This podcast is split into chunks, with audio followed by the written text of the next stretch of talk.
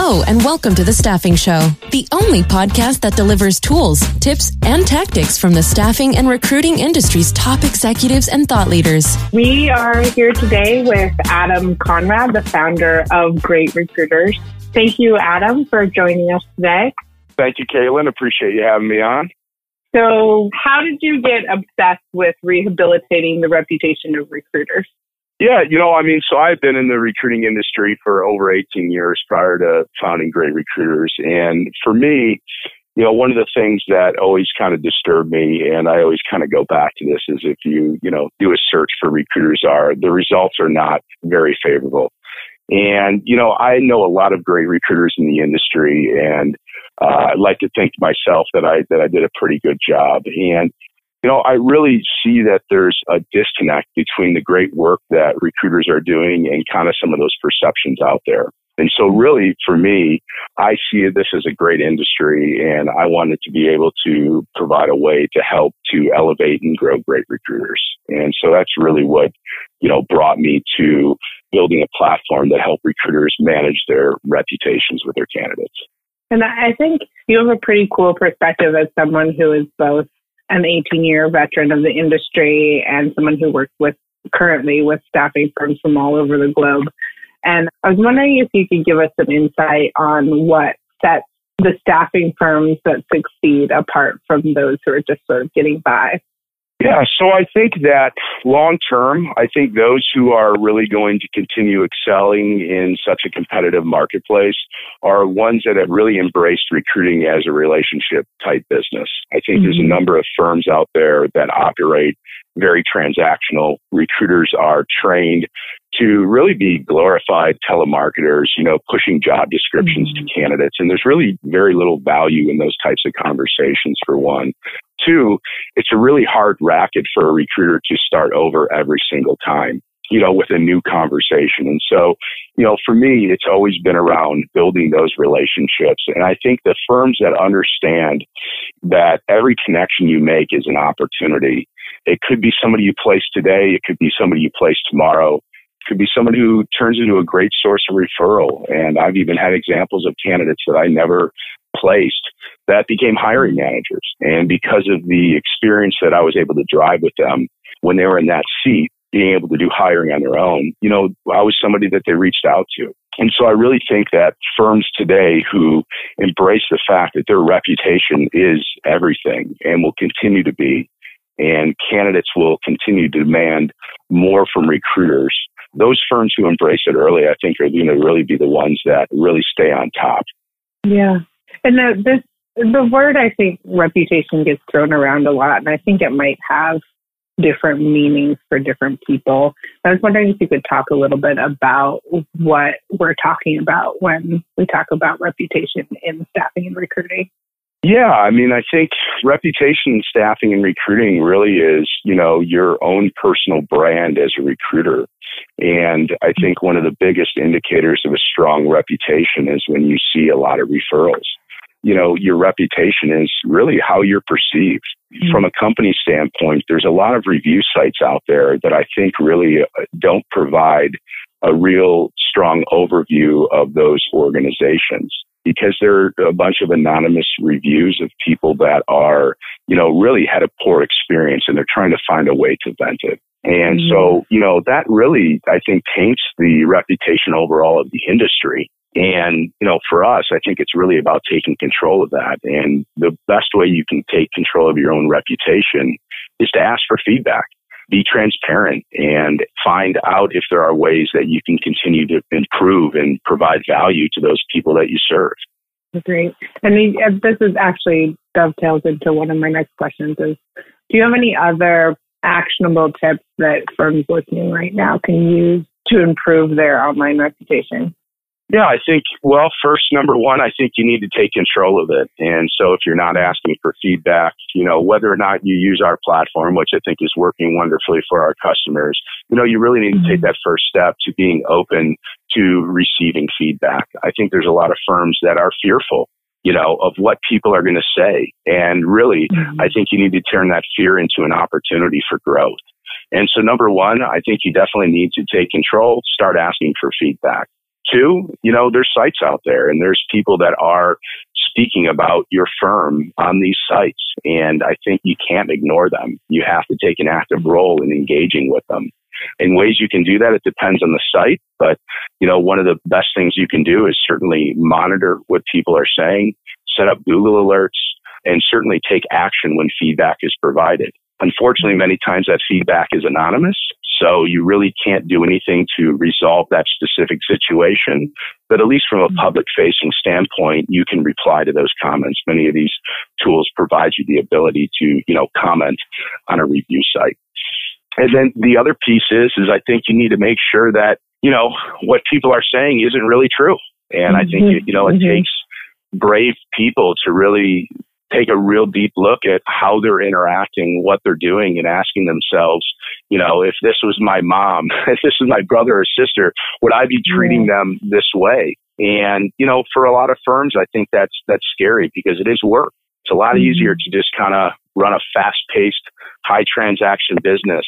But I think long term, the success is you know, making sure that you have those valuable interactions and have mechanisms in place to be able to measure those interactions and making sure that what you're saying on your website is actually what you're doing. And if it's not, you know, being able to resolve those issues and take action.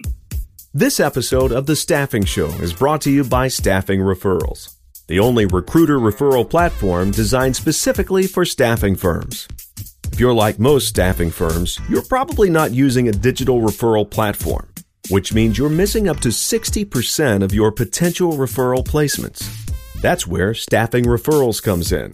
Their recruiter referral platform helps you capture more referrals by transforming your candidates and contractors into digital brand ambassadors. Why do staffing firms love staffing referrals?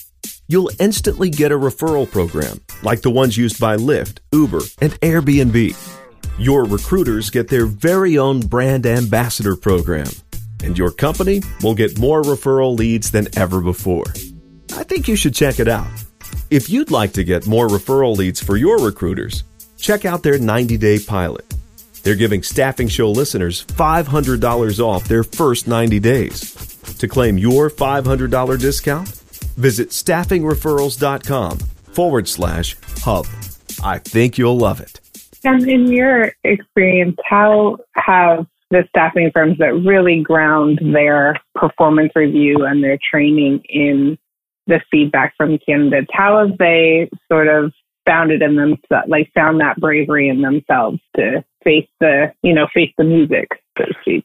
Yeah, I, and I think for many of the firms that we work with, they always had the braveness, right? Mm. They were just mm-hmm. looking for a simple way, a great platform for them to be able to accomplish that. So I think that a lot of uh, clients that are using our platform today understand the value already of the feedback, are committed to not only saying they want to drive great experiences, but are committed to, you know, tweaking their process and, and opening themselves up for that feedback.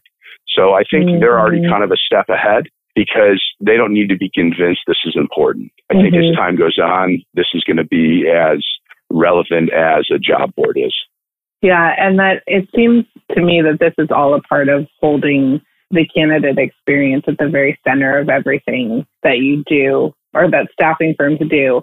And I wonder what, from this work that you've seen, or maybe on both sides of the recruiting process, what have you seen that really is the foundation for a really great candidate experience? Yeah, well, a couple things there. I mean, I think that there's a lot of companies out there that are talking to the people that they place, their employees, their clients. They're asking for feedback.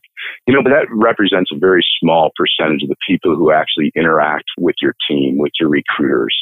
And if you're looking for just positive feedback, ask the person that you just successfully placed in a job.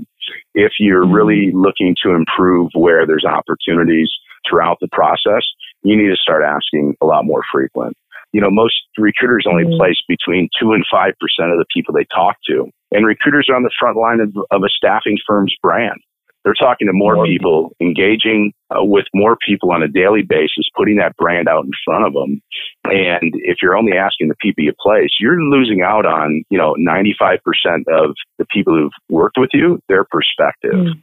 And so what I've seen as far as creating a great experience, I think number one, I think you need to set expectations up front. I always like to say, you know, you want to put your agenda second and put the candidate's agenda first. Um, you don't want to mm-hmm. lead in with saying, I have this great job. Is this, is this something you're interested in? Because if it's not, the door's closed. The call's over. But if you open it up mm-hmm. to say, we help a lot of people like you, not sure if I have the right position for you today, but I'd like to learn a little bit more about your goals, values, expectations, motivators, differentiators, mm-hmm. your value. You get a well-rounded understanding of that candidate. And number one, I mm-hmm. think that it definitely feels like a different conversation. So you have to be an active listener and then it's appropriate to bring up the right opportunity, the right job. Jobs come with companies. Companies have cultures people are looking for different things in those cultures. If you don't discover that from a candidate's perspective, then you're just aligning skill sets. And I think that's where technology and automation is going to replace, you know, firms that have that very transactional approach. Mm-hmm. Um, that's, that, the, oh, go ahead. Go ahead. I was just going to say, once you make those strong connections, you have to nurture those relationships. You have to be responsive. Mm-hmm. You have to follow up. You have to demonstrate experience, you know, anybody can read a job order. But the value of a mm-hmm. recruiter is understanding the intricacies of the hiring manager, the company culture, why it would be a good fit, how it aligns with the candidate. So all of those little things aid in that experience. And I think you just, you also need to provide some advice and guidance along the way. If you're only helping 5% of the people that you talk to, you still have an opportunity to provide a lot of value to the other 95%. And those are things that people are going to remember. So later on, when the right opportunity comes up, they're thinking of you.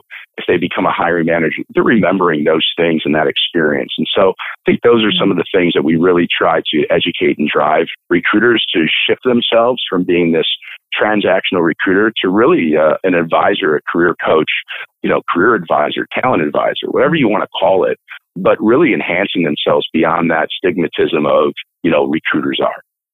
That's interesting.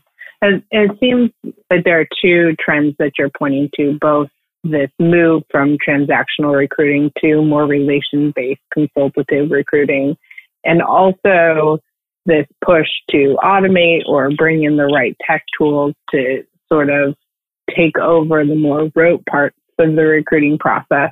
And I was I was wondering for the staffing firms that you've worked with or in your experience, do you have any advice for staffing firms on how they can make smart technology choices that allow their recruiters basically to be more human.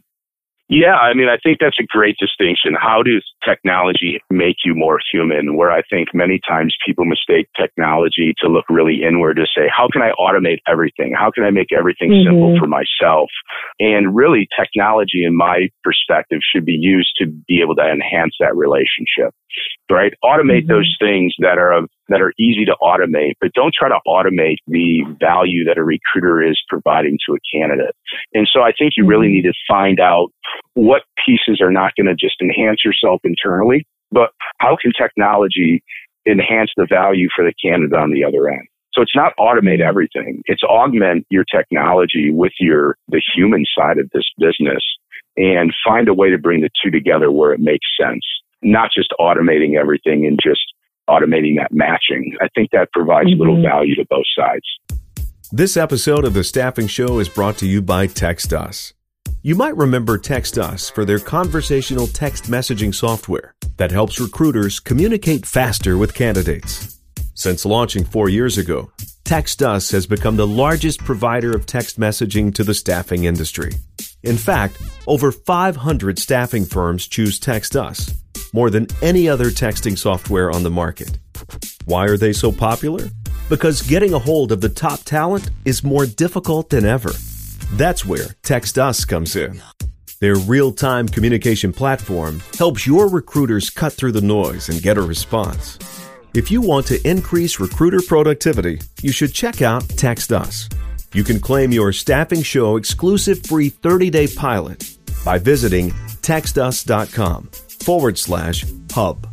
Just go to textus.com forward slash hub to claim your pilot and start recruiting in real time. So you've been coaching kids baseball for a couple of years now, and I was wondering if there's anything that you've learned in like uh, running around with those kids that you you have applied to your work with great recruiters in the in the past two years too.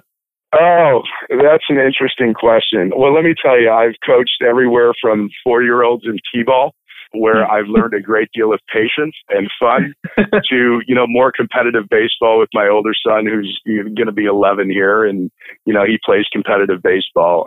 What have I learned from that that uh, has helped me with great recruiters? You know, I think from a coaching perspective, everybody's different and everybody mm-hmm. needs a different style.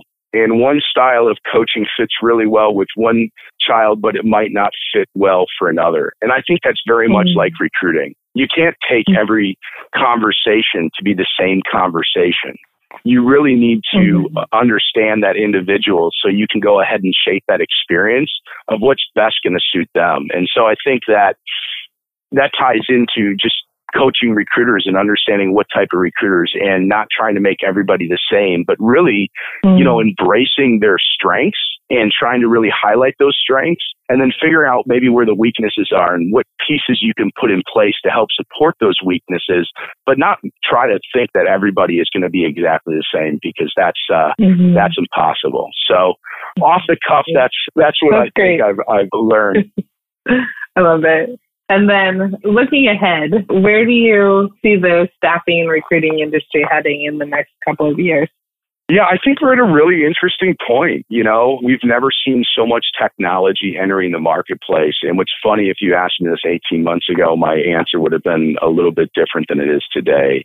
But I think mm-hmm. what's happening with the introduction to so much technology, I'm hearing more around humanizing recruitment. And I think that mm-hmm. that is what people got excited with technology and automation and all these cool things you can do and all these emails and text messages and chatbots and all this great stuff. But at some point, people want relationships and people want to connect. And so I think we are going to see more technology coming into the marketplace. And really, we're going to see a shift where that technology is helping to humanize the recruitment, mm-hmm. not to automate or replace it. Where 18 months mm-hmm. ago, I think there was a lot of conversation and concern that recruiters are going to get replaced. You know, technology is going to automate it. And I agree. There's, mm-hmm. there's pieces that definitely like I said, those high transaction shops, I think can be automated because they're really not doing much besides matching. And, mm-hmm. but I really see that those technologies and those firms are going to be really keen on how to make technology enhance the process, enhance those relationships, and make recruiters better at what they do, not replace them. That's awesome. And what what's on the horizon for great recruiters? What's on the horizon for great recruiters? You know, I think that there's a number of things that we're really looking at and we take a, a, strong interest in kind of you know learning from our clients and listening to things that they want and what i'm hearing is you know really it's around personal brand development personal brand mm-hmm. marketing and i think there's a great opportunity to help showcase those great recruiters and to start using our platform to start letting the the cream rise to the top, creating a differentiation in the marketplace that not all recruiters are created equal. But today there isn't a place, you know, where you can really find that. And I see that as a great opportunity for great recruiters. Thanks for listening to The Staffing Show. Don't forget to sign up for our newsletter at staffinghub.com to never miss an episode. Until next time.